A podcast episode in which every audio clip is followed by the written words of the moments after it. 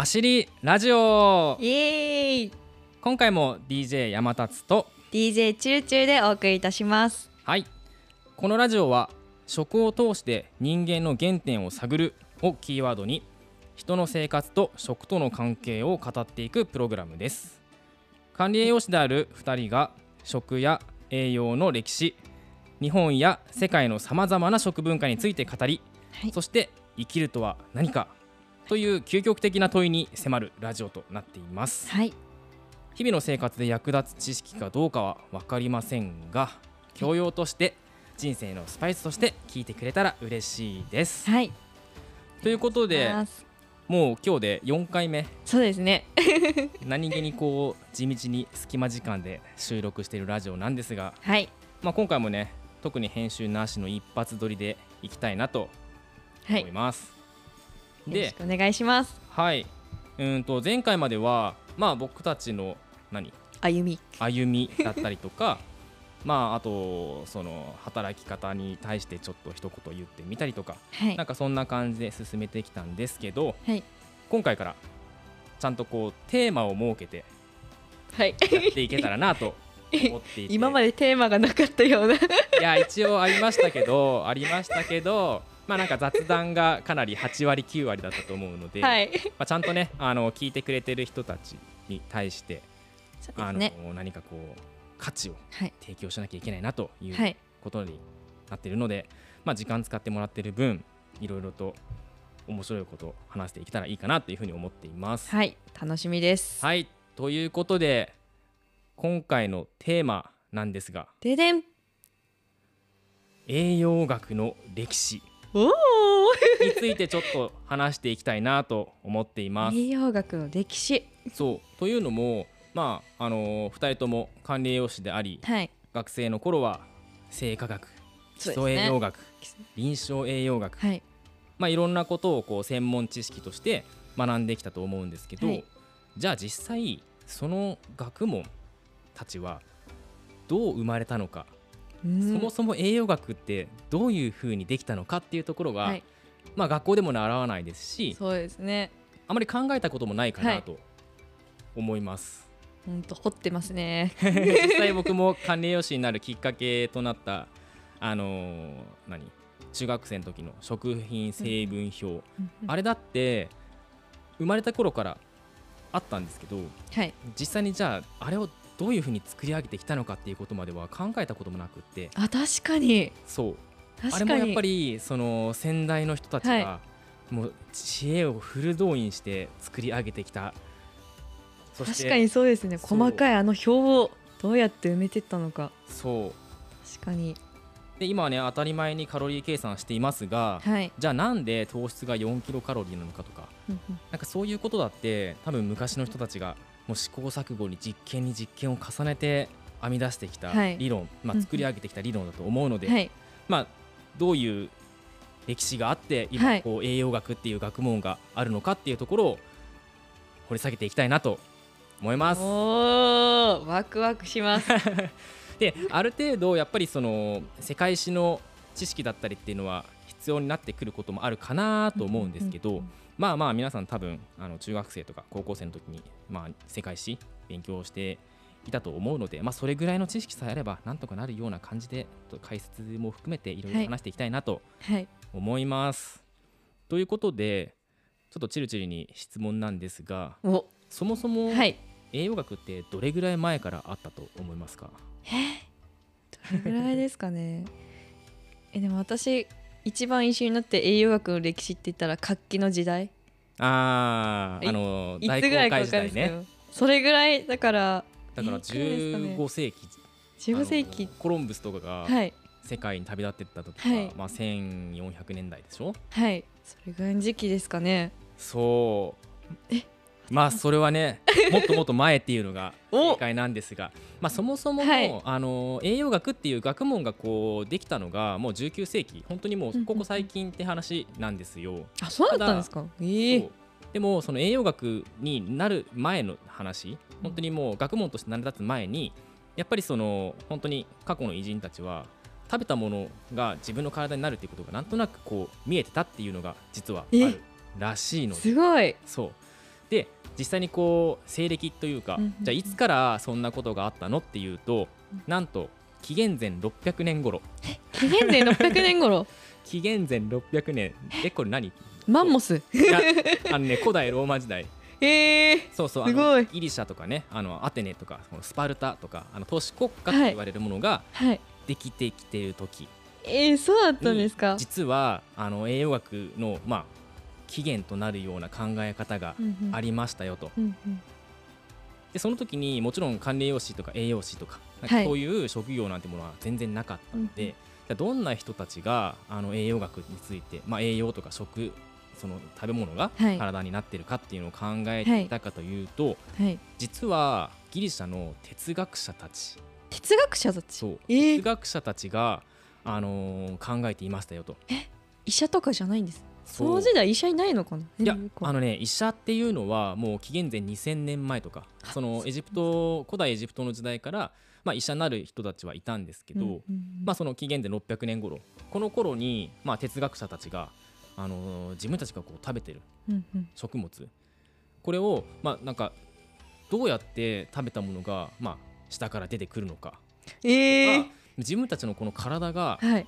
なんでこういうふうにできてきているのか子供が大きくなっていくのはなぜなのかっていうことを、えー、実は哲学者たちが紀元前600年頃から考えていましたよと。すごいですね。その時になんでがあるのがすごい。そうでもなんかちょっと疑問に思うところが、うんうん。あのー人間そのねまだこのなんだろう農耕時代。はい。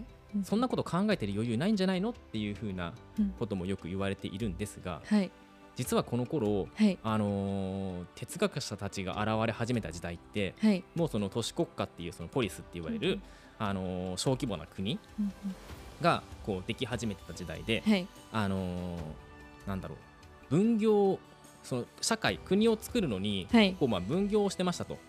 でそういうあの農耕をしてたりとかその肉体労働っていうのはちゃんとその肉体労働する人がいてうんうん。実はその頃から奴隷が働いてましたと、ああなんか隣の都市国家攻めて滅ぼして、そこで奴隷を引っ張ってきてでその時のあの都市国家のその何人口の比率の中で、まあ、大体30%前後が奴隷だったと言言われています。うんうんうん。なので普段のその生産活動その農耕とか、い。そういったものは奴隷にやらせてました。うんうんうんうん。そうするとあの特権階級の人たちは、まあ、暇なんですよね。あああみんな働いてるなーっていうのを上から見ててあはい。ああ暇だなーみたいな。空は青いなーっていうことを考えてた時に、なんで青いの？なんで空って青いのかなーとかおい。あれ雲ってなんで浮いてるのかなーっていうのに気づき始めましたと、あなるほど。それ以前うん。それ以前その本当にあのー石器時代とかうん。みんなで狩猟採集してましたとかみんなで農耕してましたとかっていう時は、まあ、そんなこと考える余裕がなくて、ね。みんなで作物作って、うん。みんなで収穫してっていうのが普通だったんだけどそこにこう奴隷だったりとか階級ができてきたことによって自分たちやんなくてもうん。食べていけますよっていう状態になりましたよと、うん。そうなったらやっぱり人間暇だったら考えるんだね、はい。その時にね。いやなんかご飯食べてるんだけどこれがなんでこうご飯食べてではい。下から出てくるのか。な、はい。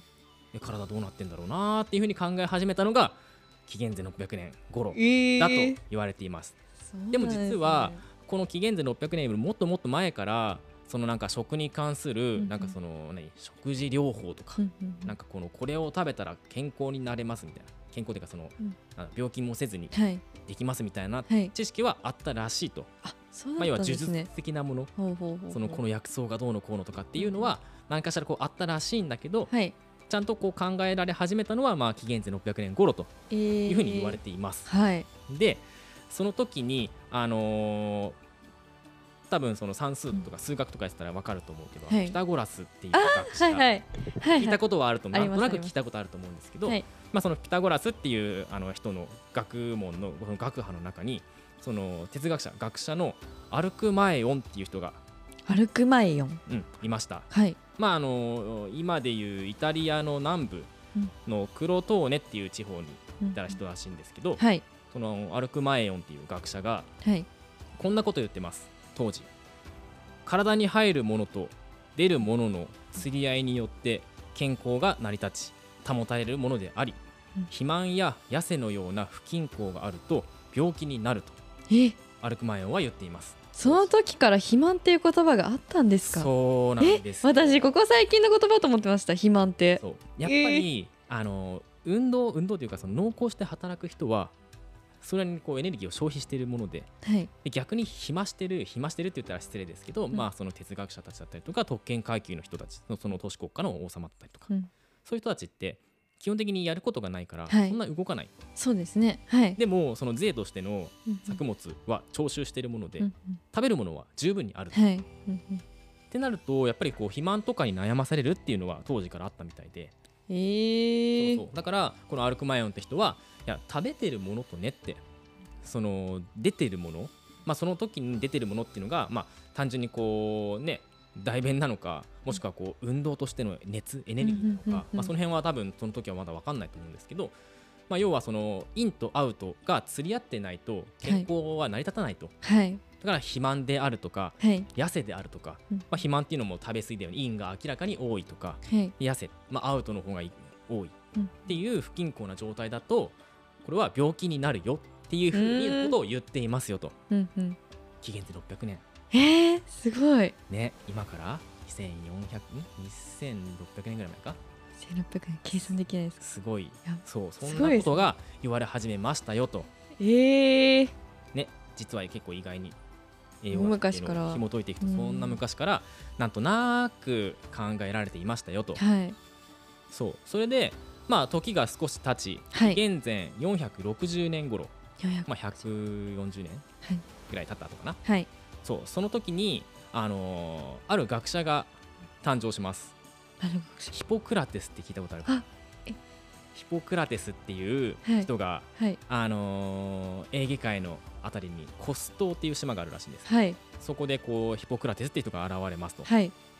でこの人がまあ何なのかっていうと、あのー医学の父っていうふうに医学の父。は言われています、うんうんでなんでそう言われてるかっていうと、うんはいまあそのさっき話したと思うんですけどその当時そのなんだろううーんと食事療法まあ民間療法みたいな,、これを食べたら健康になれるとか、これを食べたらなんかこう何病気が治るみたいな、うんなんかそういう原始的なあの迷信だったりとか、なんかこうの呪術っはい。ていうのが、まあ、結構横行してたんですけど、はい。このヒポクラテスっていう人があのちゃんとこう医学はい。として確立したと、おおなんかその呪いとか迷信とかじゃなくてはい。ちゃんとなんかこうその一つの医学として、あのーなんだろう臨床っていう部分のなんか観察っていうところにかなりこうフォーカスして、はい。あのちゃんとした科学みたいな形で切り分追けましたとそうそうそう。え。だえからなんかお腹痛いお腹痛いって、はい。お腹痛いんだったらこの薬草だよっていうふうに今までやってたものをお腹痛いっていう状態をちゃんとしっかり観察しましたと、おおすごい。するとなんかお腹痛いにしてもなんかお腹のこの痛さ痛いところのこの場所だったりとか違うし、はい。痛みの度合いも違ったりするから、いはい。やこれはただ単にお腹が痛いからこの薬っていうわけではないと。えー、い。うすごいちゃんとこう、はい。観察してはいこうなんか、まあ、いわゆるエビデンスだよね。はい。昔でいう。だからそんな形でちゃんと医学みたいなことで、あのちゃんとこう呪いとか呪術とかその迷信っていうところとちゃんと切り離して考えましたと。っはい。ていうのがこのヒポクラテスと。でただこの人に関しては実は歴史的書物ってそんなに残ってなくて。えなんでただなんですかね。そうあのあまりねあの資料が残ってないみたいで、ええ。ただ一つそのヒポクラテス全集っていううんうん。本を書いていてこの人は。はい。そうでその中に書いてることがすごく面白いこと書いてあって、何ですか？引用します、はい。消耗した部分を修理したり修理したエネルギーを作るためにりはい。体は食物中の物質を利用していますと。必要はな量ははい。体格はい。消費エネルギはい。ーおよび式はい。季節ねに関係しているっていうふうにヒポクラテスは実は言っているんですよこの紀元前460年。えー、そう。でこの人が実はそのヒポクラテス伝習とかの中ではい。結構こう痩せるために多くの助言を書いてます。というのも多分当時このヒポクラテスとかがこう医学として携わってきた人たちって、多分その特権階級の人たち、まあ、要するになんか肥満とかに、はい。まあ、悩まされているような人たちに対してはい。医学的観点から痩せるための多くの助言を残しています、うんうんまあ、それをねこういくつか紹介するともちろん今考えたらいやそれないっしょって思うんだけど、まあ当時当時は本当にすごく画期的だとはい。いうふうに言われてたのがはい。まず一つ目、うん。胃を空にして胃を空にして。激しい運動をしますと。激しい運動の状態で激しい運動をする、はい。でその後はい。薄めて冷やしたワインを少量飲みます、少量飲む。うん、これで回復すると。でその後息が切れてるうちに食事をしろと息が切れてるうちに食事をしようはわーって走って、はい。はあはあって時に薄めて冷やしたワインをうって飲んでいはあはあな時にご飯食べる。いただきます。え？なんかファスティングもあったりあれですよね。なんだっけ。運動とかによくある。な名前忘れちゃった。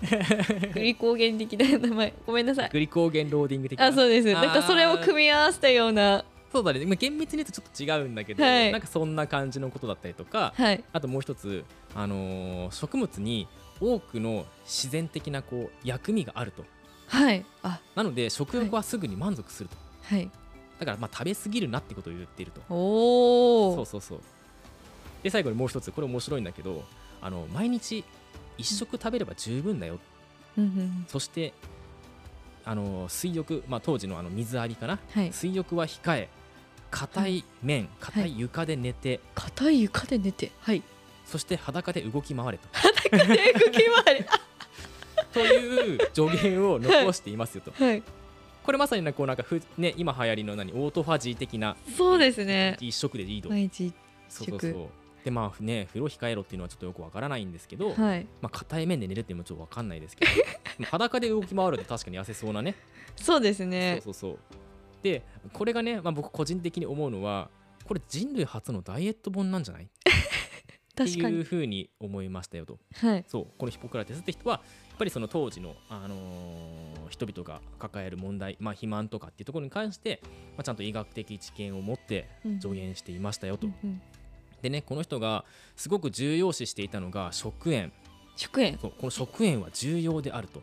その時からですか？うん、でこれが欠乏するとまあ不愉快なことが起こりますということを言ってます。うん。うん。で結構そのヒポクラテスはこの食塩っていうものをまあ薬のように扱っていて、はい。あのー例えば食塩水とはい。お酢。を混ぜたものが、あのー、塗薬要はそはの痰が絡んだ時にこう痰を吐き出すようなはい。薬として使えますっていうこととか、あとあのちょっと熱した熱い食塩水この食塩水から出る水蒸気をこう吸うことによってはい。食塩は鼻や口にこう運ばれていく、う。ーん。ね、今考えたらちょっと違うんですけど、はい。今の知見で言うと違うんですけど当時は熱い食塩水こう湯気が立つ食塩水のこの何水蒸気をこう吸って吸ったら、はい。その食塩がこう体とこう鼻とか口にこう運ばれていくっていうふうにヒポクラテス言っていて、えーあともう一つ、はい。脾臓の病気。脾臓の病気。脾臓ってあの臓器ね、はいあの血液あの赤血球を破壊して、はい。脾臓の病気に関しては牛乳と食塩水。うん。これを牛乳と食塩水。2対1で割ってはい。胃が空腹の時に飲めと。胃が空腹の時に飲む。胃が空腹の時にはい牛乳と食塩水。まあ牛乳2に対して食塩水が1っていう状態であんま飲みたくないな。飲みなさいと。はい。いうようなこととかも言ってると。でこれぐらい彼はあの塩食塩はすごく重要であるというふうに言って、であらゆる病気に対して胡椒がはい。いいっていうことも言ってますと。胡椒。そう。胡椒は確かに。で、まあ、ここではねあの後からはちょっと出てくるからここではあんまり詳しく言わないんですけど、はい。あの体液病理説っていうものをヒポクラテスは唱えています。人間の体の中には体はい。4種類の体液が流れていて、そのバランスを保ちましょうみたいなことを、はい。実はこのヒポクラテス言っていると。はい。でこの体液病理説っていうものに関してはちょっと次に出てくる人が、あのー詳しく言っているので、まあ、ここではちょっと割愛するんですけど、はい。まあ、そのヒポクラテスのね医学の父と言われるだけあってありとあらゆるような助言だったりとか、はい。その何かこう医学的な知見からこれがいいっていうものを言っていますよと。はい。いうのがまだ紀元前の話ですからね。すごい。ここは最近のお話にしか聞こえません。なぬなぬですね。いやちょっとなんか怪しくないそれっていうのもね、まあ、多はい。々あるんですけど、はい。まあ、当時はねこれがすごくこう支持されていて、はい。まあ、ヒポクラテスの医学的知見っていうのは当時の人々に大きくね影響していたというふうに言われています。はい。でねこの次に現れる人が、まあ、一応紀元前からだいぶ時間が経って次西暦130年に息伝説の男が現れます。お？でこの伝説の男がはい。提唱したことが、はい。なんとはい。今後1500年近くにわたって信じられていくっていうぐらいの巨匠がお。現れます。おー。というところで、はい。時間もなかなか迫ってきたのでね。このヒポクラテスはい。の意思を受け継いだこの巨匠に関してはまた次回はい。ちょっと皆さん予想していや次週。ちょーだってこれ出てこないよ普通、歴史じゃ。っと頑張って探してみてください。